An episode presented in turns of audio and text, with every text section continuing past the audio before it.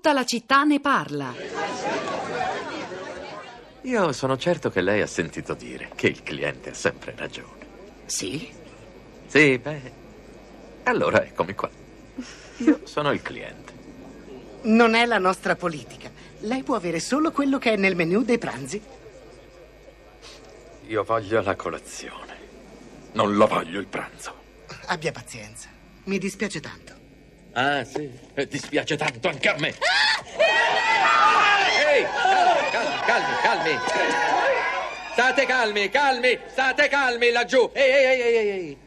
Signore, dove sta andando? No, no, no, no, no, no, si sieda e continui a mangiare, avanti. Su, su, mangiate, mangiate tutti con calma, non è successo niente. Coraggio. Mangiate calmi e tranquilli. Avete tutti bisogno di vitamine A, B, C. Eh, mi è scappato, mi è scappato. È solo il grilletto, state calmi. È, è solo, solo il grilletto che è sensibile. Rick, la mia colazione, per favore. Sì, signore. Un giorno di ordinaria follia, titolo originale Falling Down, un'interpretazione straordinaria e memorabile di Michael Douglas, era il 1993, il regista Joel Schumacher, lo ricorderete, un eh, impiegato con la sua camicia a mezze maniche, i suoi occhiali che un giorno perde letteralmente la testa e diventa il simbolo, l'icona del, dell'esplosione che tante volte si verifica all'interno della società americana, complice non soltanto la violenza ripressa ma anche la circolazione troppo libera delle armi, un tema che abbiamo soltanto sfiorato oggi perché non è questo il punto neanche all'interno della proposta di legge di iniziativa popolare sull'autodifesa che è stato un po' il tema della nostra puntata di oggi e però, e però vedere cosa accade nei paesi dove le persone sono più inclini a difendersi da sole può essere, può essere perlomeno interessante o comunque uno spunto di riflessione.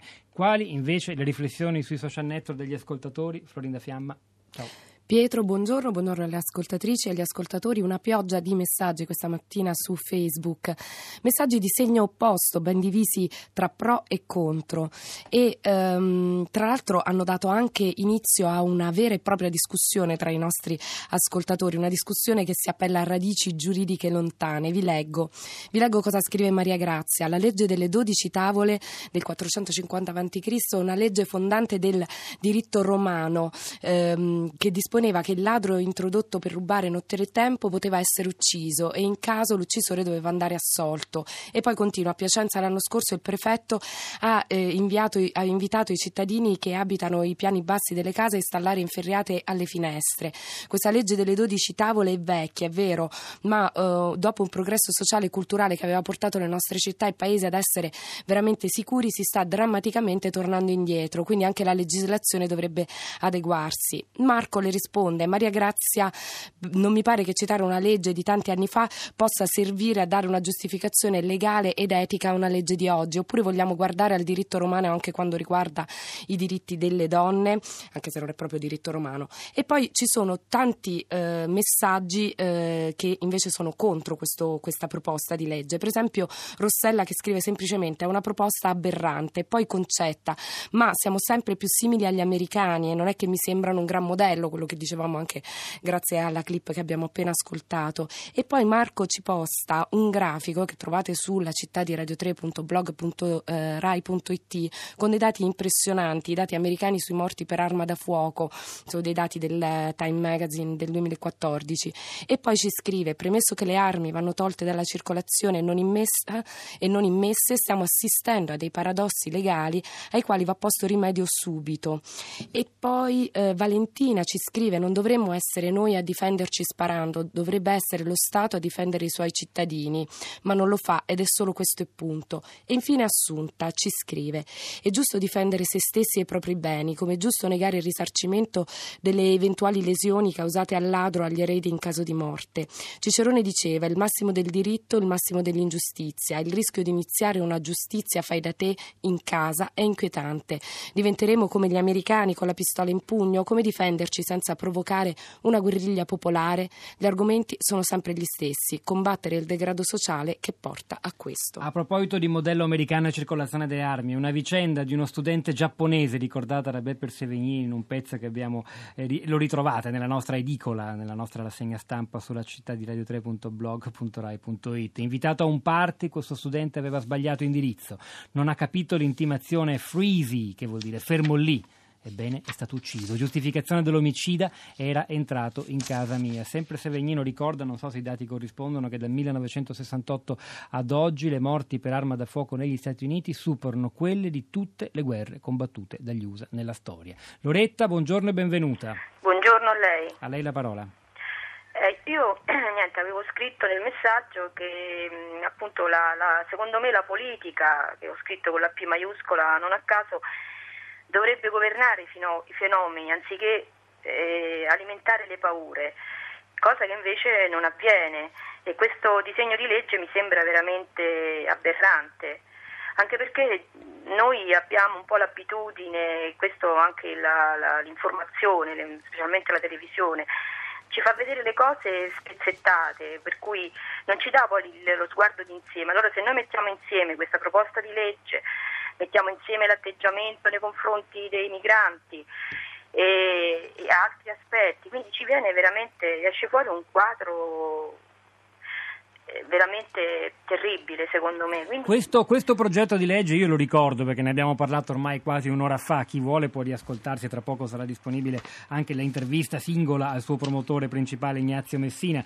prevede alcune cose che, che, che riassumo, innanzitutto eh, inasprire le pene sulla violazione del domicilio, oggi punita con una pena da 1 a 3 anni portandola da 2 a 6 e poi l'eccesso di legittima difesa. Non sussiste, recita la, la, l'iniziativa, la legge legge iniziativa popolare non sussiste eccesso colposo in legittima difesa quando la condotta è diretta alla salvaguardia della propria o altrui incolumità o dei beni propri o altrui. Questo è il testo, poi lo metteremo integralmente così ciascuno se vuole potrà approfondire la conoscenza di questa questione che appare aberrante a Loretta ma non ai milioni di italiani, al milione che ha messo la sua firma e ai tanti altri che almeno secondo i promotori l'avrebbero fatta se solo ci fosse stata più informazione e più facile accesso ai luoghi dove firmare. Gabri, buongiorno e benvenuta. Buongiorno. Gabriella, sì. immagino. Sì, eh. Gabriella. A lei la eh, parola. Eh, bene, ehm, io contesto questa insomma, possibilità di legge perché in ogni caso io credo che chi non è abituato ad avere un'arma e ad usare un'arma o ha prima di tutto bisogno di avere un corso di formazione psicologica tale per cui sappia come impugnare, come usare, come... in ogni caso sono contraria perché il criminale sparerà sempre. La legge non prevede il possesso di armi, noi abbiamo fatto un riferimento al modello americano, ma non è questo il punto. Sì, eh, d'accordo, no? però insomma questa mm, eh, possibilità insomma, di, eh, di difendersi a oltranza mi sembra um, una cosa assurda, anche se mi sembra assurda perché io cittadina, diciamo, se avessi un'arma in casa, nel momento in cui provo di usarla, sicuramente chi ha un'arma in pugno davanti a me la userà prima di me, in ogni caso.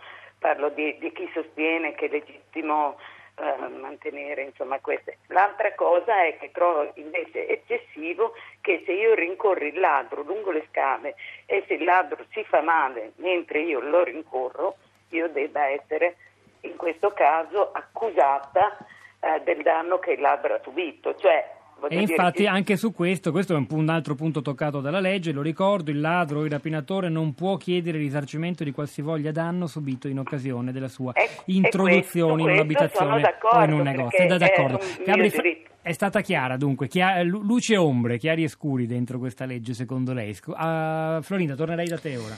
Torniamo all'articolo 52 del codice penale sulla legittima difesa, infatti Massimo ce lo scrive e poi eh, focalizza sulla difesa proporzionata all'offesa e poi la sua considerazione è proprio questa.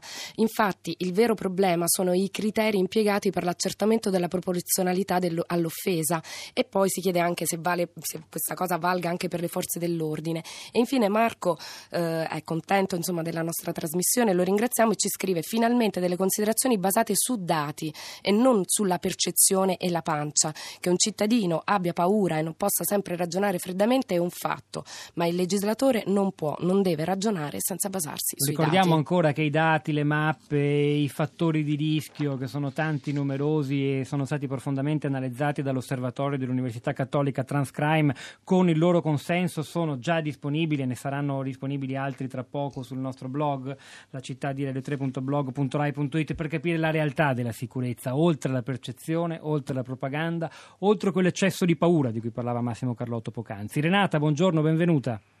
Buongiorno.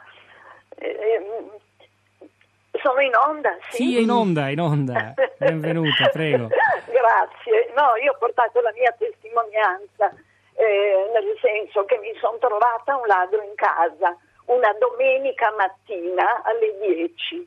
E, mm, avevo la finestra aperta, l'ho sentito meno male subito perché ha fatto un rumore sul termosifone e la mia reazione è stata stranissima perché ero talmente indignata di trovarmi in casa uno che violava la, la- la mia intimità e che, che ero furibonda e ho cominciato ad aggredirlo gridandogli che come si permetteva, che cosa gli saltava in testa. Ce l'avevo a pochi passi, se avesse voluto darmi un pugno mi stendeva. E com'è Non andata, sono Renata? giovane. È andata che questo qui per un po' mi è stato a guardare e poi è saltato, eh, ma la, la camera è piccolissima, se avessi allungato un braccio lo toccavo. E, mm, è, è uscito dalla finestra ma senza saltare giusto al primo piano. Evidentemente aveva sotto un complice che sentendo urlare è scappato. Ma le ha parlato, le ha detto qualcosa? No, lui muto, sempre muto, non ha aperto bocca e stava con le mani aggrappate sul davanzale della finestra e io con i miei pugni gli davo per fargli mollare. Gli ho fatto così forte che poi avevo tutte le mani blu. Ma lui niente, stava lì, poi a un certo punto è mollato, non è alto, poteva farlo anche prima, ed è saltato giù ed è scappato. Cioè, mo- cioè, Io- credo ci sia da riflettere su questa storia. Renata, mi dica soltanto una cosa, l'ha denunciata questa eruzione? Sì, sì, sì, e poi i ca- carabinieri mi portavano in giro a dire la, la donna che ha fatto scappare il ladro. E non è questa la, la cosa, però eh, lì per lì anche poi i vicini e tutti mi hanno detto ma non ti è venuto in mente di chiudere i vetri, Eh, mi forse avresti sì. spezzato Renata, dobbiamo fermarci non avrei qui. mai La ri- pensato una cosa del genere. La ringrazio, la, la- la capiamo davvero, tutta la nostra solidarietà, la ringrazio per il suo racconto. Florinda, forse un tweet per chiudere la puntata di Un oggi. paradosso sulla legittima difesa di Chris. Un giocatore va a trovare la madre di sua fi- figlia, sbaglia appartamento e l'uomo all'interno spara e lo uccide. Siamo questo? C'era Luca De Ioris oggi alla parte tecnica, Piero Pugliese alla regia, Pietro del Soldà e Florinda Fiamma a questi microfoni, poi continueremo a lavorare sul blog. Cristina Falocci, la nostra curatrice Cristiana Castellotti, Rosa Polacco vi salutano e vi danno appuntamento per domattina alle 10 e ora Radio 3 Mondo.